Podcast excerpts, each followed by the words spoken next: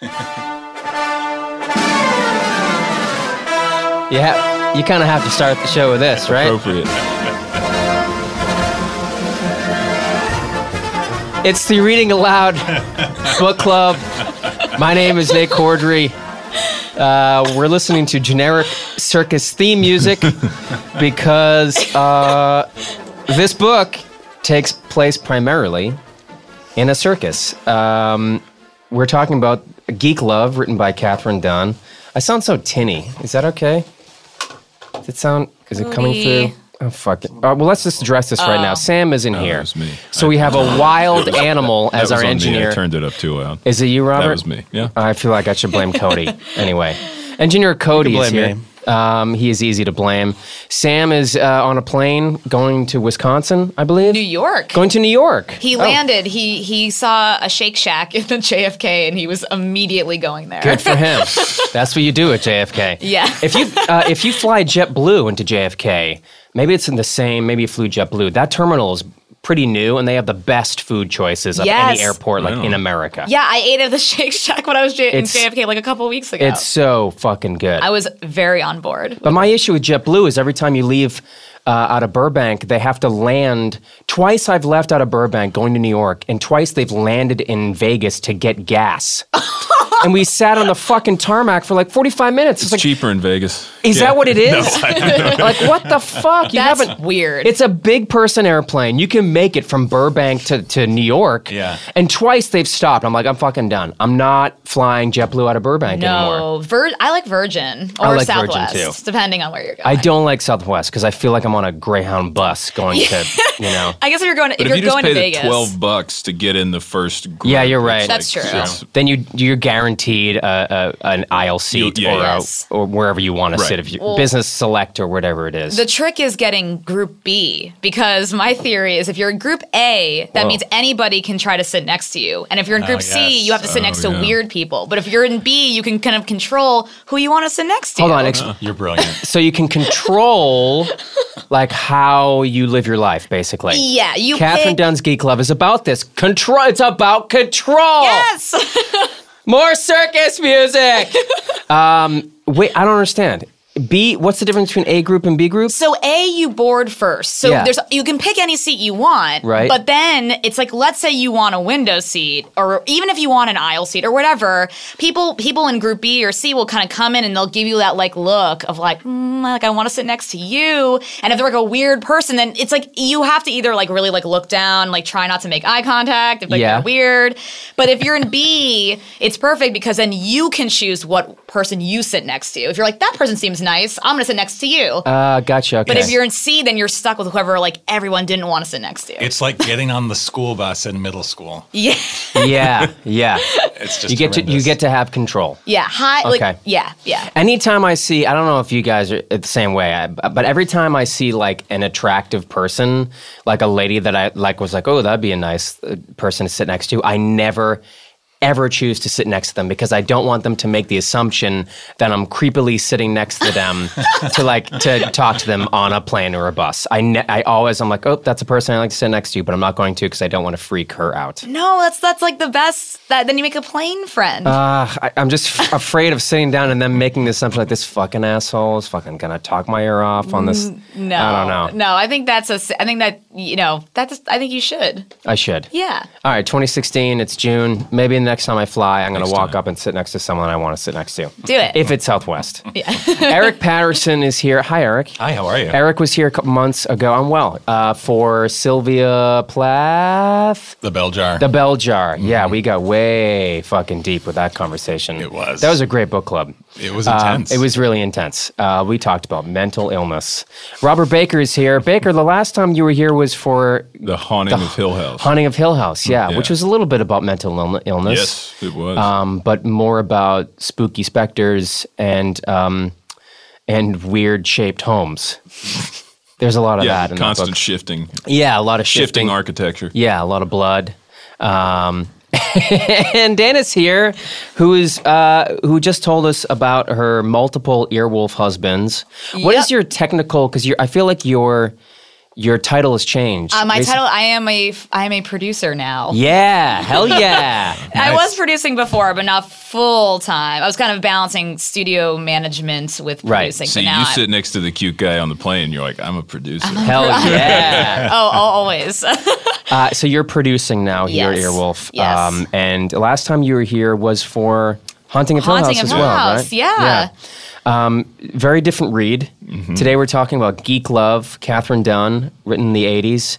Um, she recently died. That's why I chose it because it's a book that so many of my friends have read and loved. It's on a lot of my friends whose reading choices I respect when I look at their bookcases. This book is always there.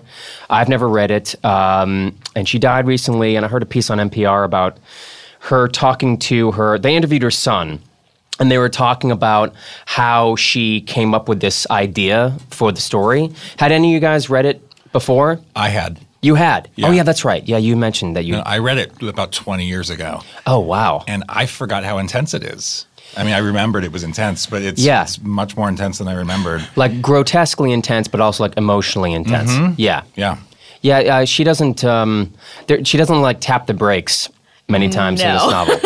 It's really, Um, really. We go in depth from like the word go.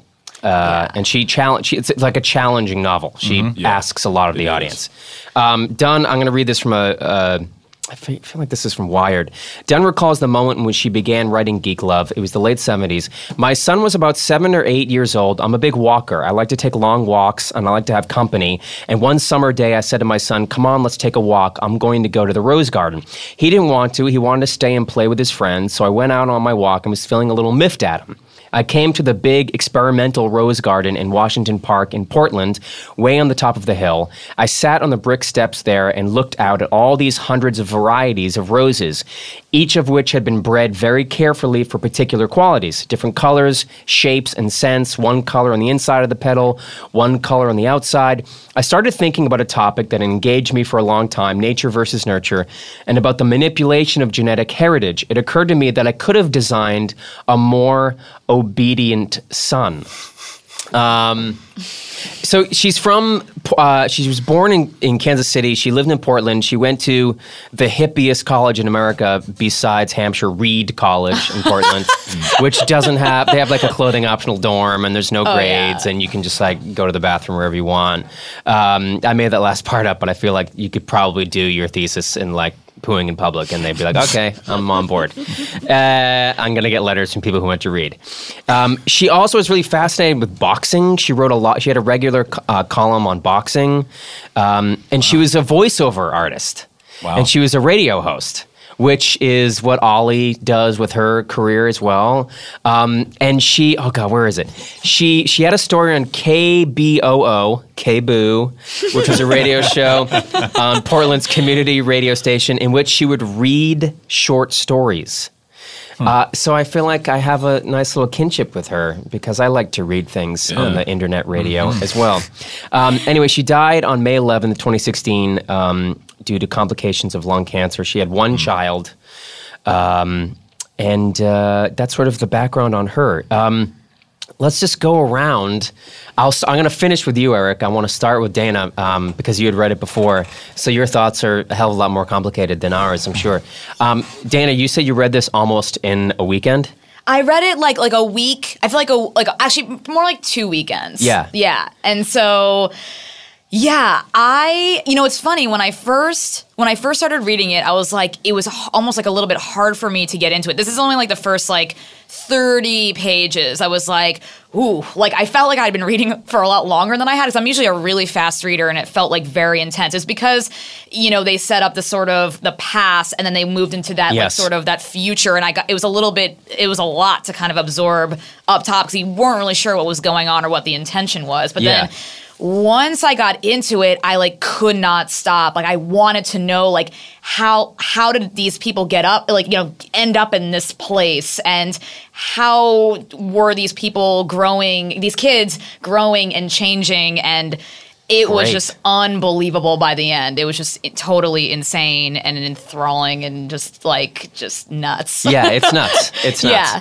but in a good. I mean, it's sad. It's sad and nuts and good, and I felt a lot of a variety of emotions Sure. uh, reading through it. Um, but it's just. I mean, it sounds so like lame of a compliment, but it's just it's just uh, she created this world just so unbelievable and Yes, that's not lame at all. it's just like very cre- very creative um but just just like yeah the perspective was just so different from i think what other people like what quote like i don't know the the perspective is really interesting let's put it like that Yeah, there's something to be said. I wrote so so I have I when I when I read books for the book club, I have a pen and a and a highlighter with me, and so I'll highlight passages that I think will be relevant to the book club, and then we'll jot down notes, and then I go back to the title page, and I'll write just sort of general feelings that come to me when I'm reading, like oh maybe this is a theme or a motif that will recur or whatever, and one the first thing that I wrote was sometimes just to revel in imagination is enough. Because Yeah. Katherine Dunn's imagination is incredible. It's it, and it dives so deep, and it's not just the description of the people, but the universe that they live in, which has which I love that it has no time, and all of the complicated relationships that are happening within this novel. I just sort of like whether or not you're moved by it or you or you think it's good, uh, good writing. It's it's remarkable to just sort of step back and admire her imagination and creativity. and she puts it in the characters because like right from the get-go you see like on the first page you see the imagination of the father of al Yeah. Binewski, like he had and how like you know he calls the kids dreamlets and he's talking Yeah. about you know like even the way he talks from the beginning is like, Yes. nobody speaks like this Exactly. it's, really uh, incredible and like really uh, cues you into who he is Yes. and like this guy lives in his own world that he has created you know like the, the circus world and then the literal world he creates i want my kids to be like this so i'm going to give my wife cocaine and Yes. and, and hairspray to Yeah. you know mutate the kids it's Yeah. like the imagination that you say that she has she she like really imbues in all the characters too and just makes this Yeah. Insane world I love the language that she uses too. Like you Yeah, said, that he, he- he refers Oh, to them as yeah. dreamlets, and mm-hmm. the, the the words that are used to describe like the way that Artie gets around sometimes, like he hooches or Yeah. scrotches or like words that I'd never seen before Yeah. to describe how they move. I just thought was like she was she's just inventing words and inventing a language. Yeah, I just feel like the reality that she created. Sometimes you read books and obviously, like, you know, it's very, very, very much fiction and you can kind of tell and you kind of know that this is like really fantastical. Yeah. And so many things about the characters in this book.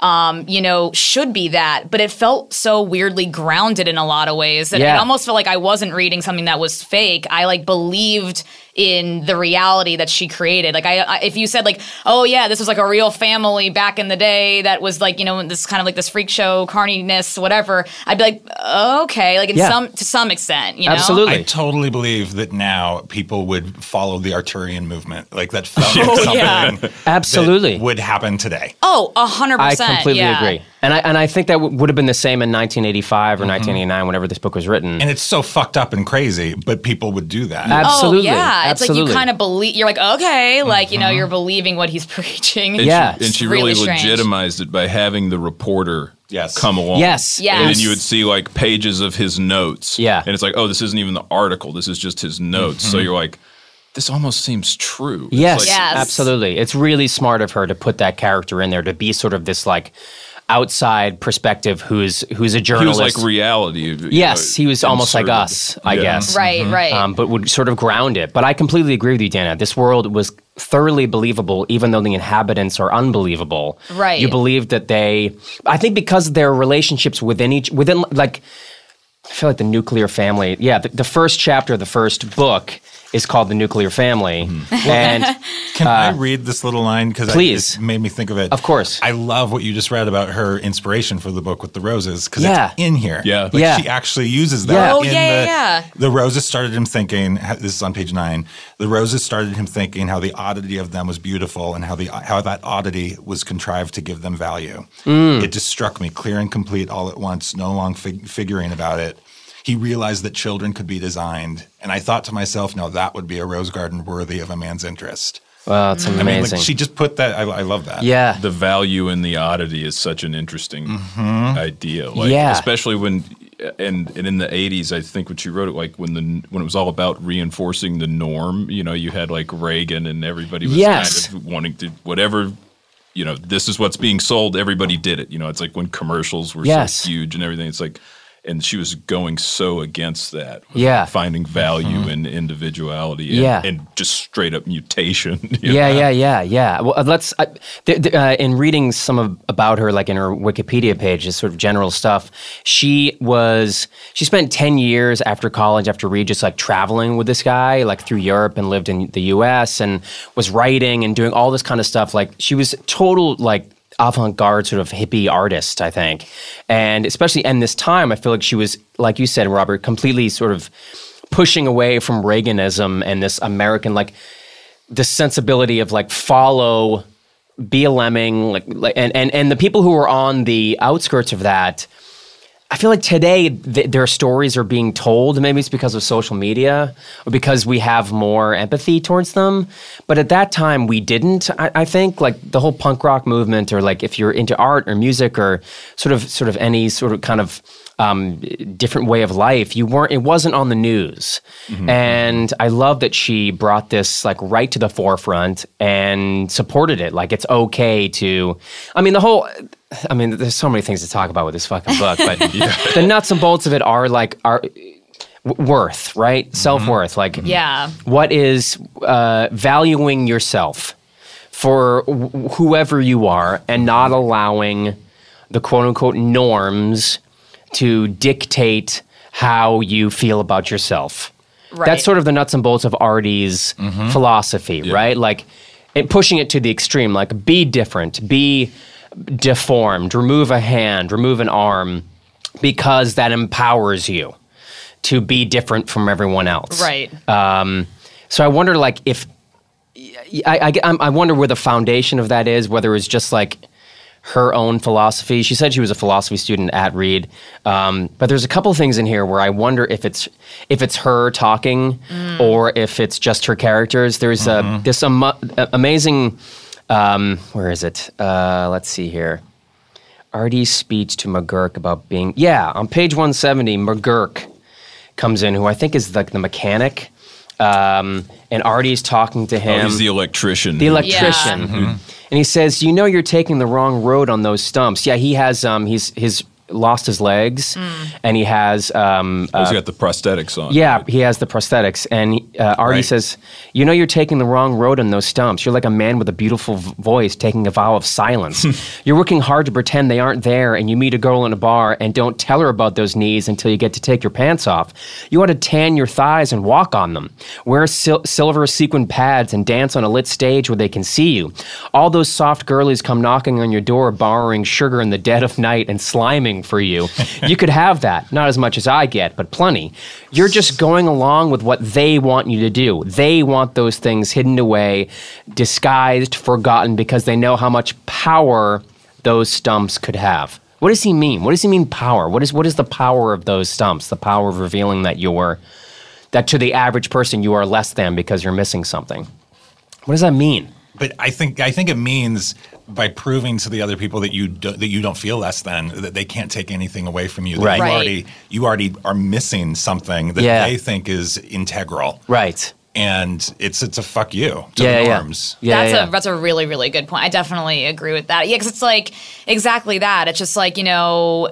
I think a quote nor- a norm or a normal person would sort of see somebody with a disability or with a you know being amputated in any way and and be like oh like like almost feel so sorry sorry. for that mm-hmm. person. Yes, yes. And it's like if you own it and you're like no like you know like too bad for you like you're like you have like if you have never gone through like you know a struggle or or not being like you know the quote normal person like you develop your own character you develop your own like sense of the world because i mean like like you know obviously it's you know already it's like crawling around on the floor you know i mean it's like it's the perspective is both literally and mentally different Mm, yeah, yeah, so good it's point. kind of like you know oh you see a certain way but i see the world completely differently so it, within in that there is power in that Yes, yeah. perspective Artie Yeah. is one of the most interesting and infuriating Yeah. fucking characters Yes. I've ever read. Oh, awesome. Like I wanted him I wanted him to die so many times. Me too. Like I, Oh my when God. when they got shot by the by the the, oh, the guy Vern. who became the bag oh, man. Oh, yeah. Vern, I was like, man, I hope Artie dies. Yeah. I was like, I really hope Artie doesn't make it out. He was great. like He wasn't even that bad forever. yet. and he Like, wasn't that even was that. way I know, you're right. And, No. then, It and was that just little- turned him. That really was like he was like a super dick. He was an from like angry, a little like- kid, Yeah. you know, essentially, Yeah, you know, from day like, one. from day one. I was like, ooh, and like it just made me that relationship with him and Oly made me so sad, like the Oh, entire God. time, and it just like just because it was just she was so de- like there was I a love Oly, desperation. and I wanted her to just get away from I him. know. Oh, yeah. I was like, "What are you doing? Like wrong? Yeah, like yeah. you know, like, wrong choice." I was I was torn between like being frustrated with them and being frustrated with Katherine Dunn. I was like, why? I don't understand. Like, how can she? She tried to explain it a couple times, and every time because of my own bias, that mm-hmm. anyone who reads a book brings their own bias to it. Sure. Right. I was like, I don't buy that she would stick to, with him Right. and worship him so much. Right. yeah. But, they, but she lived in this world that was so insulated. Like Right. at one point towards the end, Artie mentions that he has never watched TV. I'd never seen a movie. Never yeah. seen a movie. Yeah. And so like about this that. is Wow. in their entire world. And so for Oly, who knows nothing other than this, this quote unquote freakiness, Yeah. like the, her, it's her brother, and that is her. Her world revolves around him from day one. and Yes. the, Yeah. and the value of the freak that she has, and then when she sees how much norms love him, Right. Like, Yeah. he's like the the ultimate freak. Yeah, yeah, yeah, yeah. You're I right. think it's also like one of those things where it's like that idea that like you know there's like a popular kid in school and they might be like an asshole to everyone around, but you almost like want to be even though you know they're they're like a dick and they're being mm-hmm. terrible to people, being on their on that the good side of that person, you almost feel special in that way where it's like, Yeah. well, they're mean to everybody else, but they're nice to me. Some for the most part. Sometimes. part. I mean, he's also pretty awful to her. Yeah. Yeah, he was. Yes. He was but it really was bad. it was also safer to be on his good side. Oh, like he yeah. had no sure. problem. She was doing also smart enough to anything realize that. anyone. Yeah. Considering that he pretty much wanted to kill like every single person. Well, and he killed so many of his siblings. Uh, like you know, yes. that when they talk about the sibling that died at the beginning, that it was so That was innocent yeah, yeah, yeah, She's yeah. like a pillow fell on its face. yeah, Yes. And they were like, oh, right. oh, put her in the no. jar. I was like, no. Gotta polish those jars. Oh God. Uh, Sam Kiefer is not with us today. Again, he's in New York. He's eating Shake Shack at JFK, but he did cleverly record uh, eight little uh, uh, statements about his uh, feelings on this book. Uh, Sam's en- thoughts. Sam's thoughts. Sam's thoughts. uh, Engineer Cody, could you play uh, Sam Thought number five, which is entitled "Being Normal"? Sure, here we go.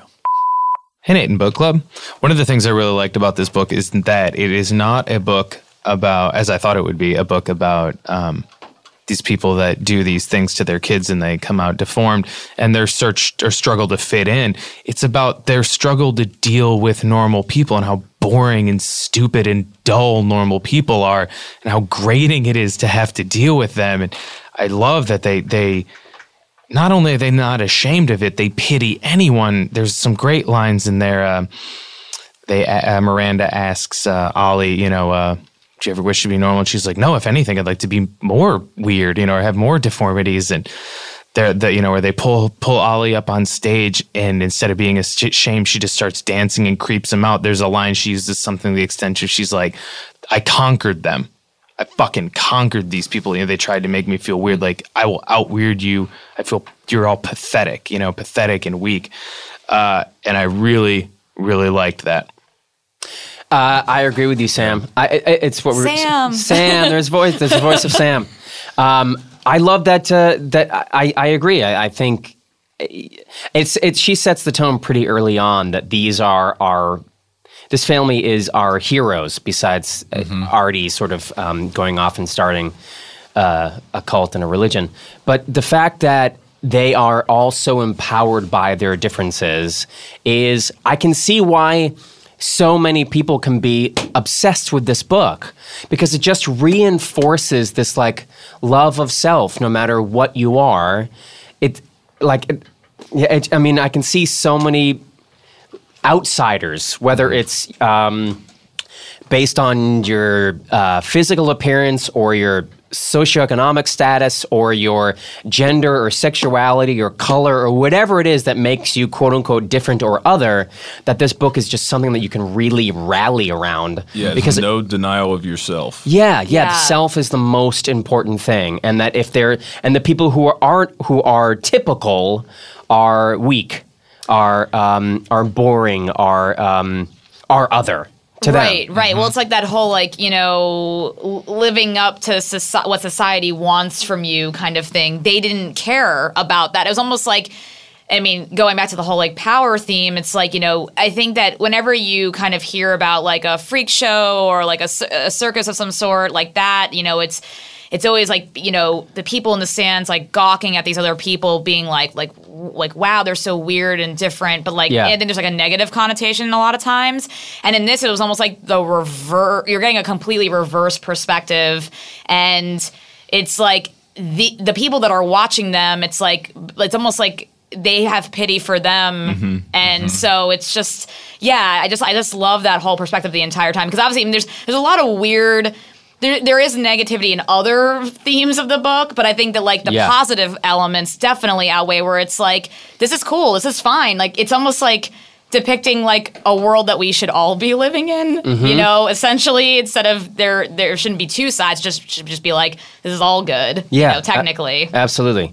Um, there's an uh, there's another thing. There's a, a couple of things I want to read, but there's wonderful um, philosophy that Katherine Dunn imbues in. I feel like it's Oly, but I'm not sure. On page 105, she's talking about this innocence that adults have, and that children, if they really knew how children felt about them and why they cry, they would it would break their hearts. Um, can we blame? Uh, is it bitter for the young to see what awful innocence adults grow into? That terrible vulnerability that must be sheltered from the rodent mire of childhood? Can we blame the child for resenting the fantasy of largeness? Big, soft arms and deep voices in the dark saying, Tell Papa, tell Mama, and we'll make it right. The child, screaming for refuge, senses how feeble a shelter the twig hut of grown up awareness is. They claim strength, these parents, in complete sanctuary. The weeping earth itself knows how desperate is the child's need for exactly that sanctuary. How deep and sticky is the darkness of childhood. How rigid the blades of infant evil which is unadulterated, unrestrained by the convenient cushions of age and its civili- uh, civilizing anesthesia. Grown ups can deal with scraped knees, dropped ice cream cones, and lost dollies, but if they suspected the real reason we, we, we cry, they would fling us out of their arms in horrified revulsion. Yet we are small and as terrified as we are terrifying in our ferocious appetites. We need that warm adult stupidity. Even knowing the illusion, we cry and hide in their laps, speaking only of defiled lollipops or lost bears, and getting a lollipop or a toy bear is worth the comfort. We make do with it rather than face alone the cavernous reaches of our skulls, for which there is no remedy, no safety, no comfort at all. We survive until, by sheer stamina, we escape into the dim innocence of our own adulthood and its forgetfulness. Jesus H. Christ. Uh, Robert, you have a pregnant wife at home, and I'm wondering how this book fucked with your brain. Well, I wish I had, I wish I had gotten it earlier, so I could have got her on the Drano and yeah, huffing heroin hairspray. regimen to really breed a proper circus freak. yeah. But, um, the Baker Carnival coming That's to a town near you. hey, hey. Yeah. What, what was your question? I wonder if this book, because I'm assuming you're the only person in the room, and I'm making assumptions here, unless Engineer Cody, you're pregnant. Um, No comment. okay, fair enough. Um, that none of us are with child or carrying children or have children. okay. No. No. Baker, your your wife is with child, She and is. this book is about pregnancy and is. parenthood and uh, the raising of children. And I wondered if that affected the reading of this this book. Uh, n- n- not not too much. I mean, ex- aside from like what you just read, like the acceptance, and I and I wonder that too. Like, it's like, what does a kid really Yeah. think about me? What what's he going to think about me? It's like I'm not sure what I'm thinking about him. He might be a dick. I have no idea. Like, I, I just have to kind of. It's just kind of acting on faith now. Yeah, know? yeah, But uh, it, it didn't all that much aside from just like the acceptance of it and like how proud Al was of every Yeah. kid. Like, Yes. uh, you know, that was, I, thought that was really moving. Like, Yeah. will kind of lo- loses her mind fairly early, uh, and until Artie really takes the power away from Al, like, I just he just seemed like a really good dad, which Yeah. sounds crazy Absolutely. about of what he did to Yes. like to have all to manufacture these Yes. children. But yeah. like what he did was terrible, but, but he, was taught a great them, but dad. he always loved them. He always, you know, encouraged what they were trying to do. Like Yeah. he was always uh, including them in everything. He wanted them to know how everything in the, uh, you know, he wanted them to know all aspects of the thoroughfare, and then like of the midway, and then they, and then like seeing how the kids responded to it. I mean, in different degrees. Artie wanted to take it over. Oly was happy to, to you know, just kind of be like the general protege to everything, and then the, the twins had like their specific role to Yeah. play.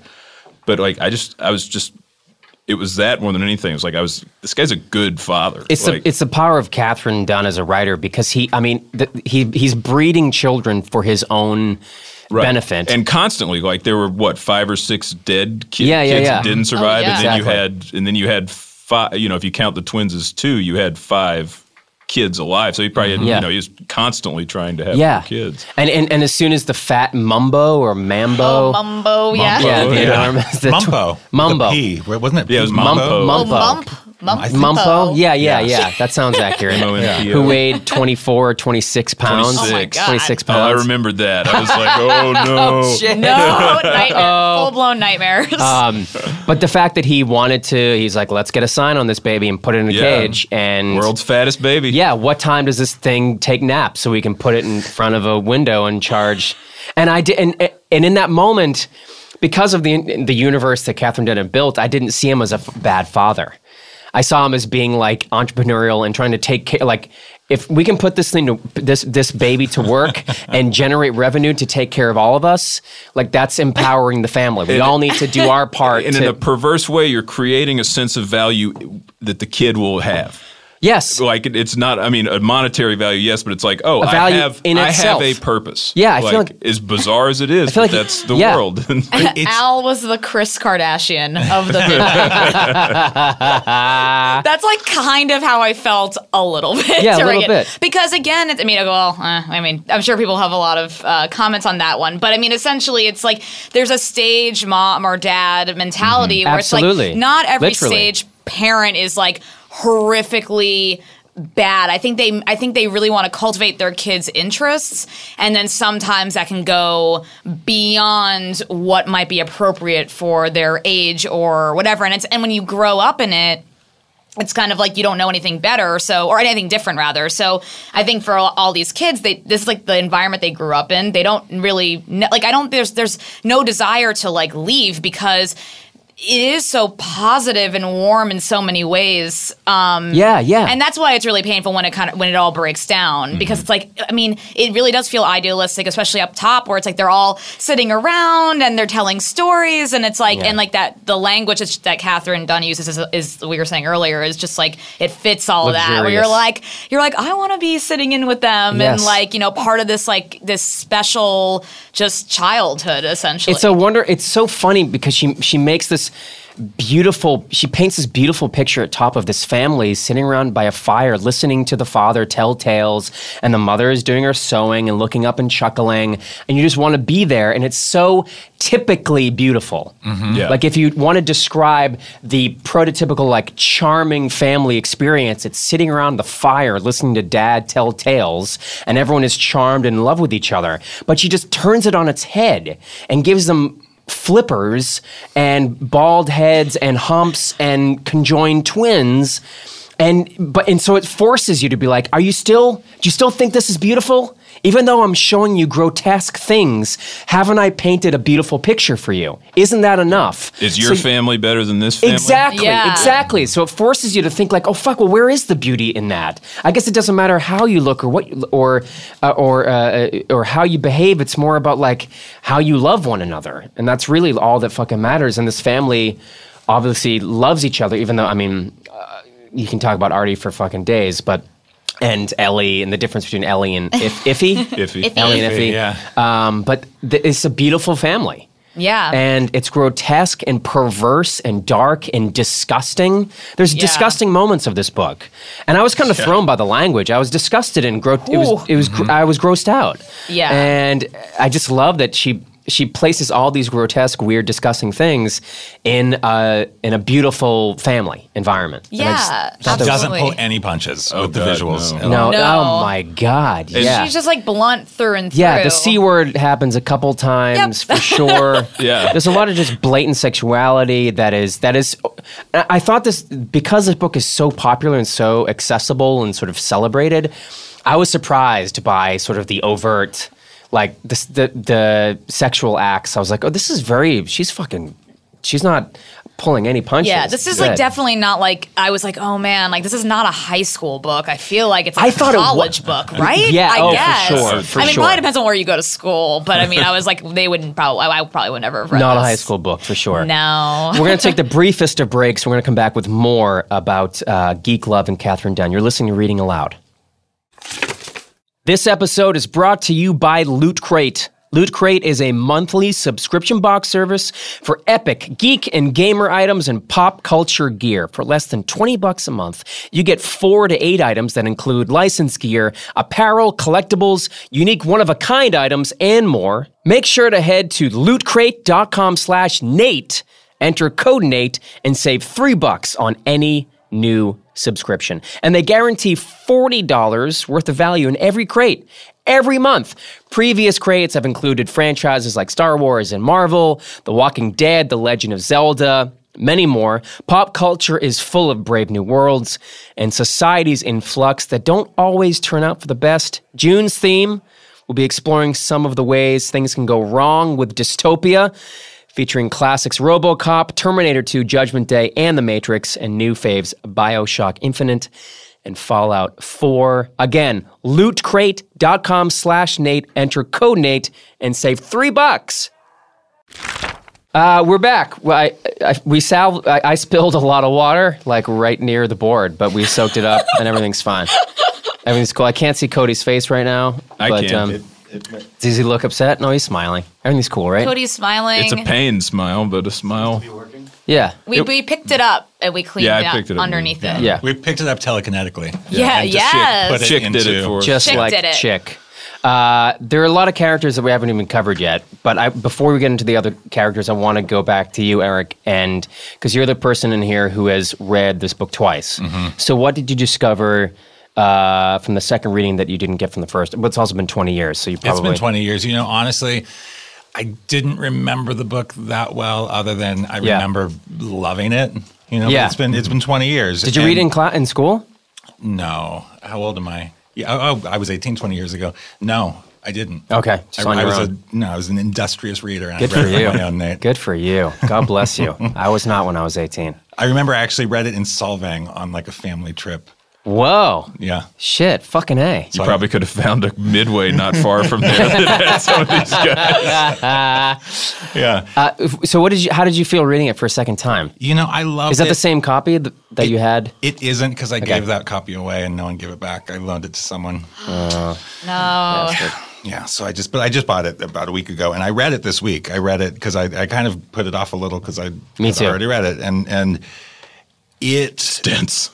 But it, but it, I wanted to kind of, I savored every chapter and every word. Like I really, the writing is so so good. And, Mm. Yeah. and I did know what was coming, and I kind of didn't want to get to some of the things that were coming, and I wanted to Mm-hmm. to stay in the the happier times a little. Ah. Yeah, yeah, yeah, And then I think I kind of sped through when it gets really gnarly at the end. Yeah, shit gets really gnarly. Yes. Shit gets a lot of fire, Yeah. a lot of charred, a lot of charred people, Oh. lobotomies. The description, it's such a small thing, but the description of um, it's so fucking sad because I love these twins. I love them so much. That made me so mad when because I'm I was for Artie for for the most part. I, I was into his thing, even though it's kind of like I, I he was a fascinating character. Yes, yeah. And so so I, I went along for the ride with him until he decided to fuck up with his sisters. Yeah. And Yeah. I was a little confused. It seemed like they were trying to just, you know, cut one of them out completely, and then they went for the lobotomy Yeah. instead. Yeah. It made me really mad. There's a Yeah. description on uh, uh, 276. Iphy braided Elly's hair so she wouldn't drool on it. Iphy with hands like angel wings, combing and polishing the long, gleaming strands while Elly lay against her. Elly's head drooping forward on the too long, too thin neck, her face blinking emptily at the sofa cushions. Iphy would wind the long braids into coiled black shells and pin them over Elly's ears, and then do her own. I fucking love that. Mm-hmm. Then Iphy would turn the blank, soggy face toward her and sponge it carefully, brushing the eyebrows smooth and propping the lower jaw closed with one hand so that for an instant it looked like Elly, until Iphy let go and the face fell down again. It's just fucking devastating. It's so It's sad. dev- it really fucking broke mm-hmm. my fucking heart. It's so Kennedy esque. Like I forget which sister that they gave the, He- lo- the lobotomy to. He just couldn't have Artie just couldn't Elly. have anybody be a bigger Yeah. freak than him than he. Yes, yes. Like he he made Chick essentially his slave. Yeah. Like Oly was not she didn't have any real special powers beyond her physical yes. appearance. Like and she it wasn't too crazy. it wasn't too se- severe. But she was his massage therapist. I mean, and just Yes. That's true. so That's many descriptions of massage. of her oiling his Yes. you know his well His ribs and muscled his- ribs. Yeah. and his testicles. Yeah. yeah. Uh, yeah. And then the girls, as soon as the girls started turning tricks and they were and people were paying them so much Yeah. money, yes. that Power. he was like, no, He's they like, he's like nope. they like Right. nope, not gonna not the gonna balance of that. power was right. Yeah. Yeah. And it's It was too much interesting because they were not even very likable, and you feel so heartbroken when, when they give him. Totally. When- yeah. Because it, oh, Elly was rude to everyone, Mm-hmm. and Iphy was the sweet and charming one, Yeah, but she was like we. She had a weakness too. You know what I mean? Like that's Yeah. they, they. were- I mean, obviously like, they were better than than Artie was is the worst. But like you know, yeah, it was just it. It was so. I mean, that's the good thing about all these characters is that like even though. You know, Artie is, pa- is definitely like the villain. They're each character is really dynamic. You kind of feel like even if they're li- like Oly's like likable, but she's she's also very like weak, and you want her to like have a backbone. And I don't know. Yeah. There's there's just like Katherine didn't write these characters as like one note, which I really No, enjoy my because that's yeah. why they feel like they're so real. they're all so real and so different. you feel conflicted when things happen because sometimes you're like, "Oh, I'm glad it's happening," or I'm like, "I don't know, I you know, I don't know how I feel." Let's talk about the one member of the family that we haven't really spent much time on, and that's lovely chick. My favorite one. Of course, I mean, Fortunato. Yes, Fortunato, Fortunato. yeah. Fortunato. I just, I mean, uh, the fact that he's, I mean, you, you immediately sympathize with him because he's about to be dropped off at a gas station. He's the he's the one that's being abandoned. Yeah. by They the think family. he's a norm. They think Yeah. he's normal. That's the weirdest And- part, best part. Well, and then, but he's all, he's a freak inside. Exactly. Exactly. Figure it out. And the description of him literally when he's a baby in the box moving He's to the mother yeah. when Yep. he's hungry Mm-hmm. and they realize that he has this, you know, telekinesis. But the fact that he is I just love that they describe this bizarre world of grotesque characters with flippers for hands and conjoined twins and humps and bald Albino, heads, yeah. albino eyes, and it goes on and on and on. And then this at the center of it is this beautiful, perfect little blonde boy with this bl- shocks of blonde hair who is no- who is quote unquote normal on the outside, and it's just like another fucking level that Katherine Dunn is dropping into Yeah. this discussion about normalcy and otherness and difference and and what has more value. Uh, because if if he it already sees him as as typical physically but of course he's the most most powerful of all of them put together.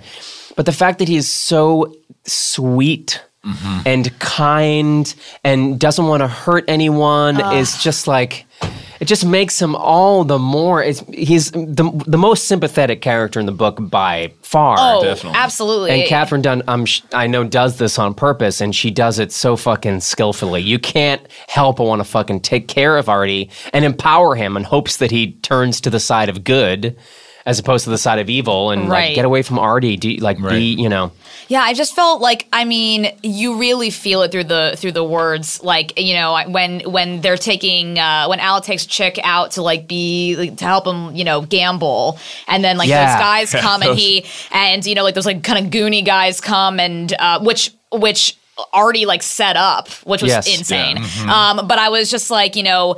Chick didn't realize like, like, like he he almost like accidentally used his powers and and you know gave that guy like a like a skull fracture or whatever. And he has such like empathy he's he's freaked out by his own powers and sad that he you know has the potential to use them for bad while it's like Artie doesn't really have any powers that give him the ability to be an evil person, but he manifests it himself. It's kind of, that's kind of a, an, an interesting mm-hmm. thing where it's like Chick is by far could be like the he could kill like everyone in the room. Yeah. Mm-hmm. but he feels so like he doesn't. He, it, it, He has his- empathy. he has- doesn't have empathy. Absolutely, like his soul doesn't. It doesn't work. You know, it doesn't work that way. He doesn't have that in his blood. Well, it's like Artie is just like he has almost like almost no power, but then almost creates it. I guess is probably the best way. the the way that you bring up evil, I want to. Uh, uh, there's a so we have a, a new. Um, let me type in. oh, and a little little fan fan mail. Fan Yes, we have some voicemails. All right. um, which I want to get to. And one of them is about um, inherent evil and uh, where it exists. And let's see if I have the right one here. I have two of them. Uh, let's see here. Uh, let's try this one. Okay. this is from Betsy. Hi, Nate and Sam. This is Betsy Basom from Los Angeles, Three of you. and I'm talking to you about Geek Love. Wow, what a wild read that was. Uh, Geek Love by Katherine Dunn will definitely take you into the dark world of carnival life and into the psyche of those who follow the carnival folk and eventually into that twisted mind of the cult leader and his followers. I found the book full of slimy, icky, gross surprises. Some of the parts are super graphic. Yes. And many folks might find it downright disgusting and vulgar. But I think that's kind of what made it fascinating and it kept me reading on and wanting more. Um, what struck me most is the narrator's apparent belief that children are savage and evil beings from birth. I don't know what her actual beliefs are, the Yeah. author's beliefs, but she definitely sounded like she fell in the Augustinian camp and uh, St. Augustine of Hippo was one of the theologians that, you know, had the impact on the Western belief of original sin and that all humans are born evil. And uh, he says that in his autobiographical, um, Les Confessions, the Confessions. He says, like, basically an infant who was just born is, is evil and has sin. So I think that's kind of what uh, Katherine Dunn was saying. Uh, and we see a parallel of that in chapter 9 when she writes how deep and sticky is the darkness of childhood, Yeah. how rigid the blades of infant, infant evil. She's basically saying children are evil and nasty. Oh my. We see this over and over and over again. Um, and um, yeah, I'm, I'm not even going to go into it. Speaking of gross, there's that whole Arturism thing, but I'm going to send you an email about that. Looking forward to the podcast. Bye. Uh, Betsy, well said. It's Yeah. Oh yeah. uh, well said. There, there is so much to say about, and also I, I feel like she was the she's she's she's a parent herself. She has one child. I just wonder, like, what her relationship was like with her son. I I- I wonder if she had like postpartum or something. Something. Because I mean, and that's and that's okay. Like I mean, that happens. But Her, I'm like, her feelings were hurt when she wanted to go for a walk with her son. Her son's like, "No, I want to play," and she's like, she's like, I, I want to." But this is a Go ahead. beautiful statement of Go like, ahead. if, if, if this is for her son, it's a statement of saying, I will love you no matter what. Mm. Yeah, absolutely. Yeah. Oh, yeah. Yeah. Yeah. You're right. Well, you're it's- right. I I con- absolutely right. constantly feel conflicted. There's so I feel like with every like you know like statement like that, there's this book is not just like that. There's other things because sometimes it's like. I don't know, like being different is also like I don't know how to describe it. It's like obviously it's it's good. It cultivates like they they do have like this empowerment and this love and this like positivity early on, but then it kind of all like goes insane at the end. So it's like I don't know. I feel like there's I have conflicting feelings about the theme being like just that because you know obviously Artie and you know in his cultiness is kind of like you know asking people to forcefully be different. Yes. Where I don't mm-hmm. know, like there's just there's, I feel conflicted. Just But, kind of. but he only wanted the people that wanted to be different because he said, "I only Right. want losers that know they're losers." That's why he wouldn't do the lobotomy because he wanted to. He wanted people mm. to make a conscious decision to keep hacking themselves to pieces. Right. which is which is because they know that they're because they know that they're not enough. Right, right. Yeah. He wanted to. He wanted to. That's how you destroy someone completely. Like he had. He was controlling them so completely by like a pinky, another finger, this, and you just just ask me if you can cut something. Like you have to ask me if you can destroy yourself. Yeah, yeah, Like, yeah. That is uh, control. being destroyed Yeah. by another character we haven't mentioned, Dr. P, with her mask and her fucking starch white hat and her starch white clothes. Freak, freak status. Yeah. She's a freak. She's a compelling freak. Well, she operated freak. on herself. Right. Oh my God. Before she came here. It's an incredible detail in this that novel. Right, was so and, and how she had faked her way into med school, Yes, and that, yes. but Yeah. like everybody's like, well, her work was really good. It's yeah, like- they like Right. found her and they're like, yeah, I mean, she just got too tired to finish. I was like, Right. what? Yes. just like, it, just like she in her anesthetized herself. Yeah, I, I forget if they said where it was. It was like It in, was her in her dorm. dorm room. in her was dorm in her room. dorm, They- yeah, She had created a like a surgical laboratory. Yeah, in her and they were impressed that she like was able to pretty much like get the whole thing done really well done, but Yeah. it just like kind of got tired, and, And then she she really- called. I was like, what? And, all, and, and, and also the father being a doctor and being fascinated by medicine and Yeah. making up all these po- uh, potions, to to heal people like the power like being God playing God. The father Yeah. wanted to play God. He wanted to create children uh, and he wanted to heal people. And yet he buckled so early. I, that was the one thing that I found difficult to buy was how quickly Artie took over. already took over and how and how all of a sudden the father just sort of the handsome man uh, he just sort of just gave up and gave in to Artie and it was go ahead Do you think it's because he was a norm?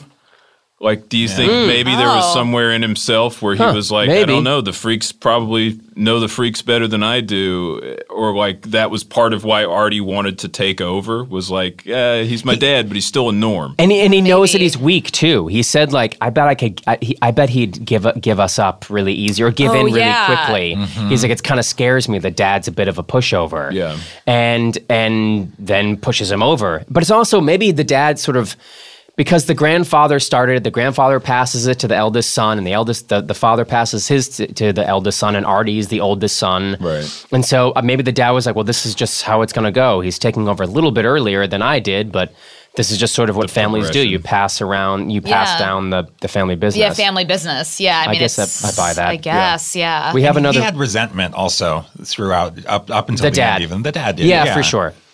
But wasn't really able to sort of voice it. Yeah.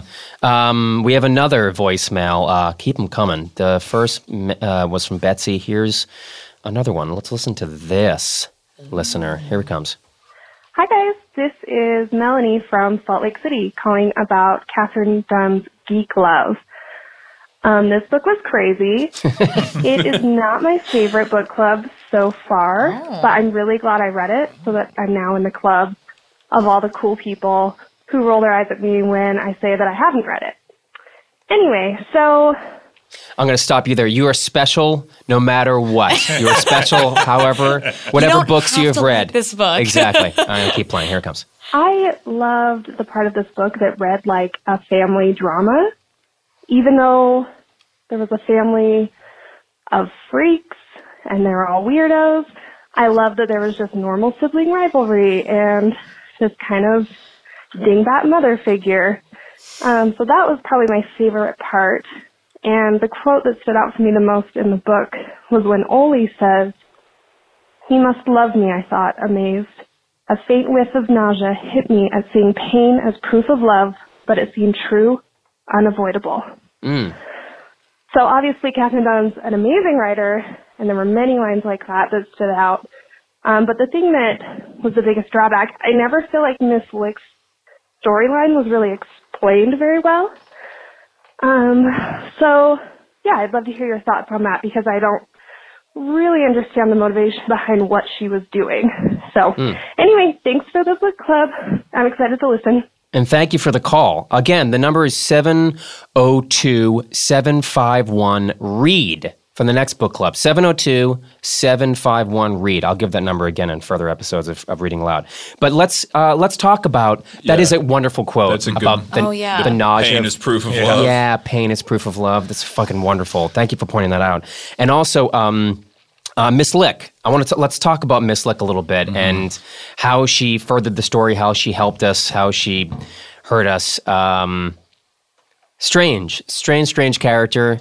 We don't Yeah. see. I feel she like Katherine Dunn like gave her tw- like twenty percent of the story, maybe probably even Yeah, less, maybe less. maybe 12, Yeah, 15. 12. Mm-hmm. yeah. So it was hard to get completely wrapped into why she was behaving the way she was behaving, seeing that naturally beautiful women were were vulnerable to men's desires and they would not be their full selves if they were just uh, typically beautiful and gorgeous. That was uh, they, they would always be hamstrung by their beauty, um, which I I get that on its face, but why where this came from and her relationship with her dad and her and the way she looks and her asexuality and her business acumen and her money. The, I, I I, I, I needed more, I think, to really invest in who she was. Yeah, I definitely agree. It was just it just kind of felt I don't know, maybe like maybe when we as we've been talking about this more and maybe like how it slightly potentially ties to like Katherine Dunn's like life or I mean not not her like literal literal life, but Yeah. just like parts. Maybe it's based off of like an, uh, someone she knew or something where like she's like the, and, and not not completely directly, but maybe indirectly like created this character as an influence because that's how it kind of feels. It doesn't. I don't. I, I wanted more it felt i don't want to say it felt like an aside because obviously it moved the story along in some ways but i didn't feel like i knew enough about her like th- there was like less motivation i don't know it just kind of like Yes. she showed up and i was like oh yeah there's that chick and then like i don't know it's just Yeah. weird I'm gonna make a contrary statement. Can't oh. wait. I'm gonna, I'm, gonna, I'm gonna say that I feel like she didn't. It didn't matter who Miss Lick was. She was a stand-in for Artie, and Oly Yes. finally conquered Stood her up to brother. Artie. uh, to Artie. Great. And it did. Yes. oh Well said. that's a really good point Great. I mean, she has. She's. She's. She is already for sure. They have. There's a similar sort of like trying to manage and control the That's- universe and. yeah that's really fair Yeah. that's true it's like you know just she probably Oly wanted that like conclusion that makes a lot of sense That's what I- that's what I that's thought. good Yeah, no that, that's that true makes good sense because she finally gets she finally gets to save the daughter, you know, to save Miranda. like, Yes. because Artie, you know, she's lucky Artie didn't have her killed. Like if she had been born without the tail, he probably would have, you know. But like, Yeah, she probably. sends him to the orphanage at least. Uh, you you mentioned Miranda the first time we've brought up Miranda in this Oh, yeah. discussion. We're almost an hour into this conversation. The uh, before the book begins, she has uh, Katherine Dunn puts a quote from The Tempest. Prospero says, "This thing of darkness, I acknowledge mine." Which is in reference to Caliban, who is this monster that lives on the island, who is grotesque and disgusting and evil, but is is Prospero's slave, and Prospero's daughter is named Miranda. So I feel like she there was some power. I, I didn't go back and read The Tempest, but I feel like there are- Lazy, I- lazy. very very lazy. But you know who has a thought on Miss Lick uh, is my friend Sam. Sam has a. Uh, it's it's quick, it's brief, but uh, can we play Cody the third? All right, Nate and guests, my question for you is about Miss Lick and why do you think she does the things she does? I read some ideas online that um, maybe she's just jealous that these people are more beautiful than her, then it's personal. Uh, I find it too easy that you know she's just a psychopath. That Katherine Dunn doesn't seem like the type of person who would have a character do something Right. for something that simple. Uh, so I'm just curious what your personal thoughts on it are. Why do you think she changes people the way she does? What satisfaction she gets at it? And do you think her fixing people or what she conceives to be fixing people is any worse than what art is doing to people in order to prove themselves to be in his cult? Yeah, th- uh, I think it's piggybacks on what you said, Erik. Is that he, she is the perfect stand-in for Artie and gives um, Oly a, a, a, a chance to stand up. and they both want him. control. Like Miss Lick and Artie both wanted to control everything, and like Yeah, she had none growing up. Like her dad was Miss Lick's dad was like such a like a titan of industry Hmm. Yes. and was like such a powerful figure. and she was you know, unhappy. They talk about all the photos Yeah. of her without. She's never She's always smiling. Yeah. yeah, and she always had to do like whatever she was interested in. Probably got pushed to the wayside. It's like, no, you you we're gonna go shoot guns. You're gonna be a, an Right. expert marksman. That's what you're gonna do. Yeah. you're gonna get into the business of making the fucking TV dinners, which Oh my is God. great. Oh, that she oh, ate, Wonderful. She ate Thanksgiving dinner every, Every day. night. That That's is so- fucking incredible. what a great detail. What a fucking amazing detail. That's the best part. Where does that come from? Again, just like admiring Katherine Dunn's Yeah. imagination. yeah. The insane Holy thing about. Miranda, like imagine you're an orphan, you have a tail, you grew up in in a nunnery, and you you're, you start stripping. You're going to school. You're, you're becoming an artist. You meet this this midget, albino midget. Yes. One day, the albino midget dies in a murder suicide, and you find this book. Oh my god! I know it's incredible. Be It's incredible. What? There's so much to And, marvel and your about this. grandmother is the crazy lady downstairs. Yes, he's got the thick glasses who watches the that television. would and is, your your mind would just implode. You'd just be like, "What?" Yeah. I mean, obviously the tale is enough, let alone like Yeah. the backstory behind the Yeah. entire And thing. it's Oh, like, and shit. you're, Oh, and you're oh- very wealthy, and you own this. oh yeah, and god! your your dad was my brother, Uh, technically. yes, yes. I we haven't even talked about that either. They Holy didn't have sex, I telekinetic know, sperm. but it's But she like- wanted to, doesn't? That was didn't she? wild. I mean, it was fucking That's wild. the weird part. That I mean, we yeah. In the break, we slightly almost got into we we saved ourselves for this, but I was Mm-hmm. just like, yeah, there was really really weird. It's a big ask. lines being crossed about like wanting to bone your siblings. And the thing is, like, I know they all look different. It's not like, oh, clearly they're brother and sister. They all kind of come from a they're they're cut from different cloths based on how many different kinds of drugs Yeah, yeah, like yeah. Yeah. Crystal Lil took. But it's like that's the thing I was like, why is this not being addressed? Like I was I was kind of shocked that it wasn't being addressed um at all. It was never. It was never addressed. It was Just never like, addressed. yeah, I kind of like I want to marry him. I was There- like, uh there wasn't an outsider, even the journalist who's Norv- Norval Sanderson. Normal, yeah, Yeah. or Yeah, whatever, he didn't have a perspective about it. He was the one person in this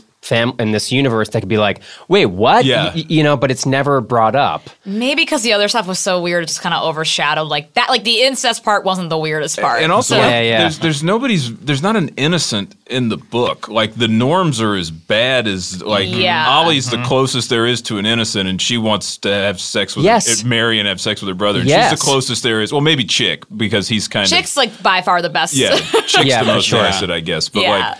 All the normal people are awful too. Like Yeah. Sanderson, eh, you know, they, like when he lies and tells them that he cut off his balls for him. Oh, Oh yeah, my like God, one guy. yes. Oh, but they he been- lied. But there's like, oh, it was blown off in in the Middle East or something. Yes. Like on, when he was on like as a war great. correspondent. or yes, yeah. But he's And got then some he's random. I don't know, and he's like selling the maggots to people. Yes, Oh, but that yeah. whole fucking thing was like, just That was just incredible. So weird. Oh my god! so it goes, nuts. It goes on and on and on. There's an amazing description when Chick describes. I don't want to read it all because it's too long, but on page 109, Oly and Chick are having a discussion about his telekinesis, and he tries to describe to her like what's happening, and basically saying, "You know the water tank at the back," said Chick, as I watched the small taps over the troughs, in each cage open slightly, and trickles of water flowed. One of the Bengals leapt at its tap and began batting the stream with its paw. Water always wants to move, but it can't unless we give it a hole, a pipe to go through. We can make it go in any direction. If you give it a big hole, a lot comes out. If you get it a pinprick, you get a slow leak. He was struggling to make me understand. It was. It, I'm just the plumbing that lets it flow through. I can give it a big path or a small one, and I can make it go in any direction. But the wanting to move is in the thing itself. Mm-hmm. Like I, I, don't, I don't, I'm not sure if that's sort of like a TM kind of thing that we're, but this is very like Eastern philosophy. Like mm-hmm. it all, every, all we all want to fly, we all want to move, everything want, but th- it's not given the outlet to, and he has the power to let it move. Yeah, it's definitely like an definitely an energy Yes. thing. Not like I mean, you would think that in him explaining it would be more like scientific. It's like okay, well, I do like I have this like I have this ability to move move things, but it's it's definitely more like there's an energy surrounding things, and I'm just opening up the pathway for that for this thing to. It's I don't know. It's almost like it's making like gravity something less scientific and more something Yeah. spiritual. I yeah. guess. Yeah, it, yeah, it's making it spiritual. Um, we had some, a bunch of emails as well. When I get to, we have a wonderful uh, Yelena. God bless you. Always reading the book club look, books.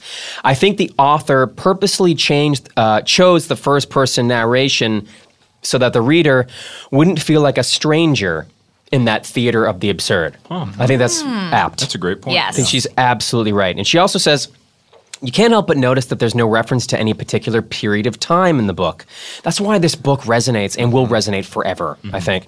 Uh, neither historical event is mentioned. The towns where the Fabulon performed are no more than dots on the map. The story is outside of time and space, and it makes it look like a dream or a nightmare, question mark, or a fable rather than something realistic. And yet it's quite believable in terms of relations between the characters. After all, it's a family story, no matter what this family looks like. Uh, well said, Yelena. Um, we're running out of time, so I want to go around the room one last time so everyone can sort of get their final thoughts if anyone has anything else to share. And I'm going to begin with Sam. Sam has recorded an end of show. uh, Sam, I didn't get to all of yours because we're running um, short on time because there's so much to talk about with this incredible book. But uh, this is called End of Show. Cody, do you see that one? Let's play that one. Hi, Nate and Book Club. Hi. Uh, this is for the part of the end, the show where you're wrapping up, and Nate asks uh, if you'd recommend this book. And yes, an overwhelming, resounding yes.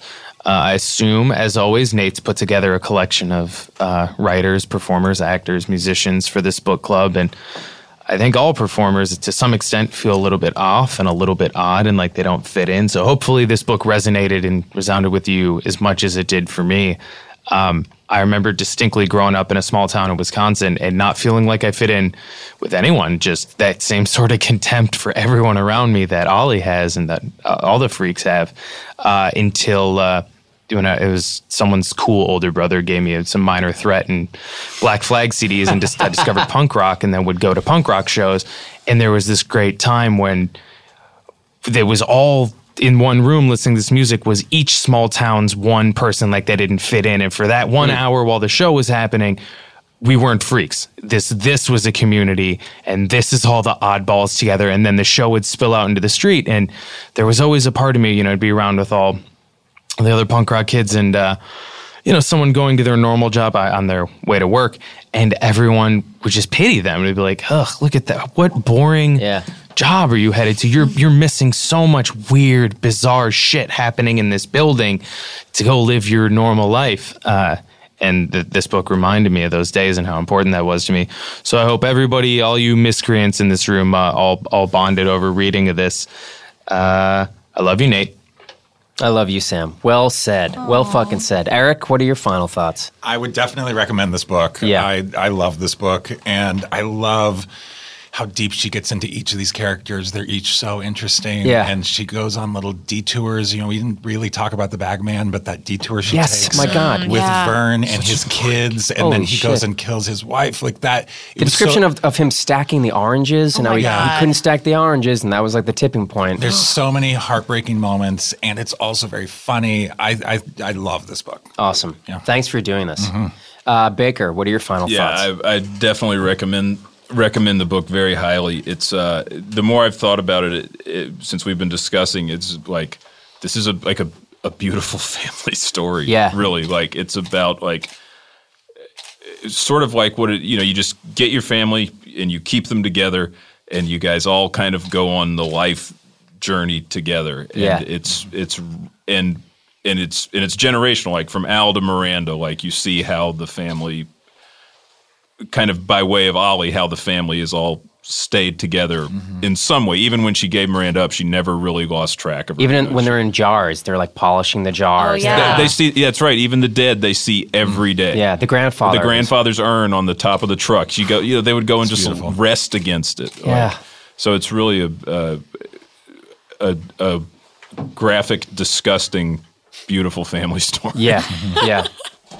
Dana. Yes. Oh my God, I would recommend this book wholeheartedly. Um, and and I would say to anybody that's reading it to be patient because I feel like that it's like you know you got to get into it. It- Yeah. it- it- they just You're give right. yourself a little bit of patience up top because then all of a sudden right. it just like clicks and then like you're on the ride. Like that's how I felt, you know, getting into it.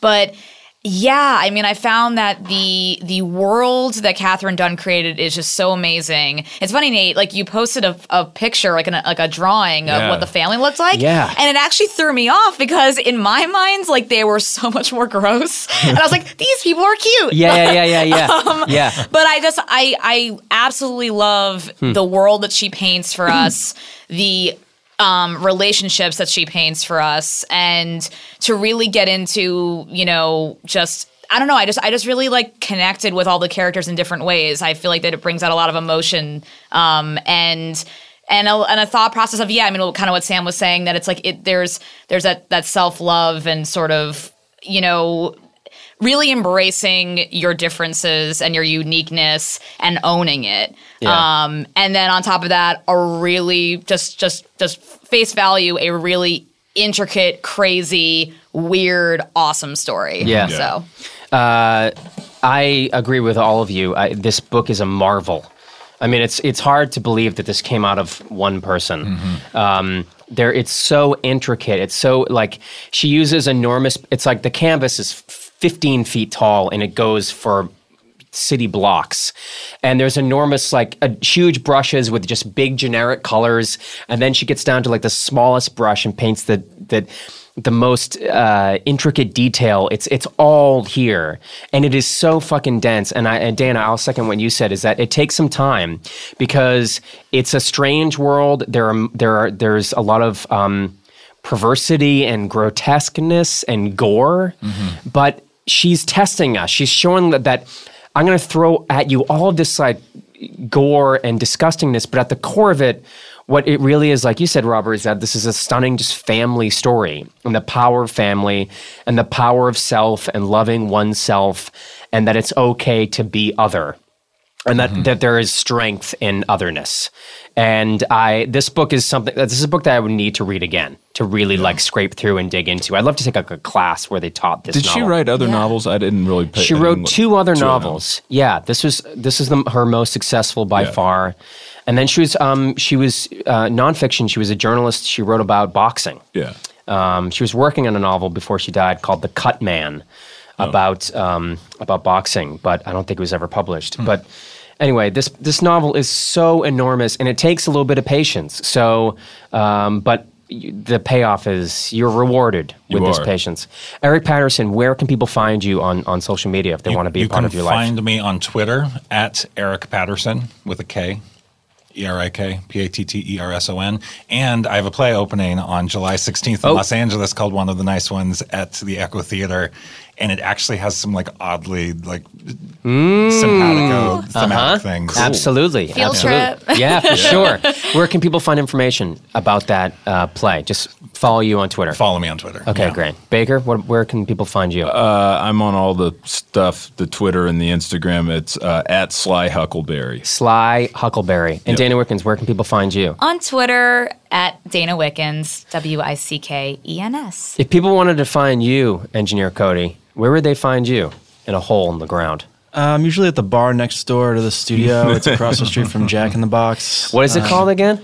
I don't even know. It doesn't matter. have a name. It Yeah. doesn't matter. People don't need bar. names or labels. Just keep an eye out for me. I'll be somewhere around one of those dark bars. Uh, big thanks to Sam for uh, including his thoughts. I didn't get to all of them because you're running late on time, but um, thank you, Sam, for uh, being elsewhere but including yourself in this book club.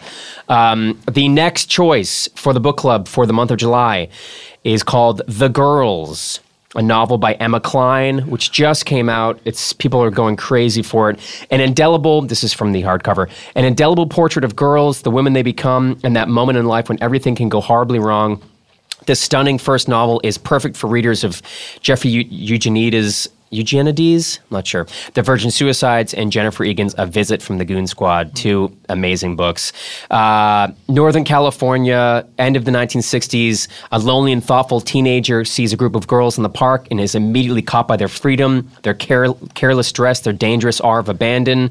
It's about uh, sort of her joining this cult life, and it's very sort of Manson esque. Um, shit gets crazy.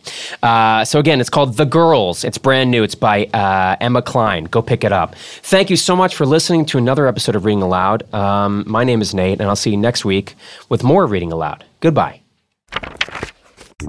On Ron and Beverly, we love to ask our guests difficult questions. Can I ask you a question about the N word? Sure. Offensive? Were you the cutest baby that's ever been born? I know you were. Pat Jewish? First of all, yeah, are you? I am not. Not at all. Have you done your DNA with Ancestry.com? Yeah, that's I haven't Give- done the DNA. Why haven't you done that? Is it derogatory to call you a Kiwi? Your face is like a baby face. You're, if Kid and Play had a baby together, then it would be you. Do you mind if I make a quick phone call? Uh, okay. That's so oh cute. my! Did you get a nose strip? What about your great grandparents? Were they slave owners? they must have been. Oh, your poor mother.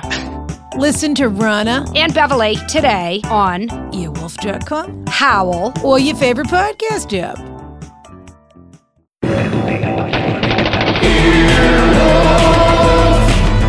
This has been an Earwolf production, executive produced by Scott Aukerman, Adam Sachs, and Chris Bannon. For more information and content, visit earwolf.com.